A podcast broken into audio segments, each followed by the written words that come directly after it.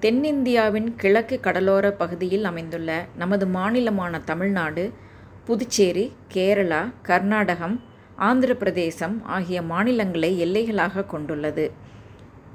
கிழக்கில் வங்காள விரிகுடாவையும் தெற்கில் இந்தியப் பெருங்கடலையும் மேற்கில் கேரளாவையும் வடக்கில் கர்நாடகம் மற்றும் ஆந்திர பிரதேசத்தினையும் தமிழகம் எல்லைகளாக கொண்டுள்ளது.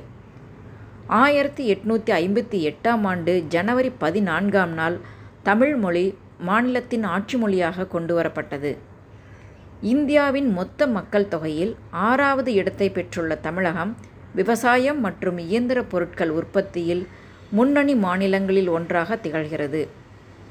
தமிழ்நாடு வடக்கே எட்டு டிகிரி நாற்பத்தி ஒரு மினிட்ஸ் அட்சத்திலிருந்து பதிமூன்று டிகிரி முன்னூற்றி ஐம்பத்தி இரண்டு மினிட்ஸ் அட்சம் வரையிலும் கிழக்கே எழுபத்தி ஆறு டிகிரி நூற்றி எண்பத்தி ஒரு மினிட்ஸ் தீர்க்கத்திலிருந்து எண்பது டிகிரி இரநூத்தி ஒன்று மினிட்ஸ் தீர்க்கம் வரை பரவியுள்ளது.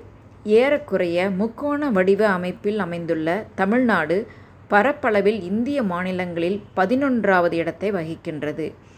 இந்தியாவில் நகரமயமாதலில் அதிக வளர்ச்சியடைந்த மாநிலங்களில் ஒன்றாக திகழும் தமிழ்நாடு தனித்தொரு புவியியல் மண்டலமாக திகழ்கின்றது.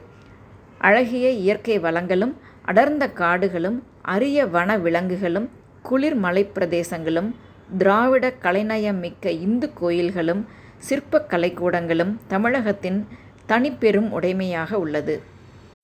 கடற்கரை விடுதிகள் பெருமைமிக்க மத வழிபாட்டுத் தலங்கள் மற்றும் யுனெஸ்கோவால் அங்கீகரிக்கப்பட்ட உலக பண்பாட்டுத் தலங்கள் நிறைந்த மாநிலமாக இது திகழ்கிறது. தமிழகத்தில் மேலும் தேசிய பூங்காக்கள் பறவைகள் சரணாலயங்கள் புலிகள் காப்பகம் யானைகள் காப்பகம் என பல்வேறு விதமான இயற்கையினால் உண்டாக்கப்பட்ட உயிரினங்கள் காணப்படுகிறது. அடுத்து தமிழ்நாட்டில் உள்ள காப்பகங்கள் பூங்காக்கள் மற்றும் சரணாலயங்களின் எண்ணிக்கை. தேசிய பூங்கா ஐந்து பறவைகள் சரணாலயம் பதிமூன்று யானைகள் காப்பகம் நான்கு புலிகள் காப்பகம் நான்கு உயிர்க்கோள காப்பகம் மூன்று வனவிலங்கு சரணாலயங்கள் இருபத்தி ஒன்பது.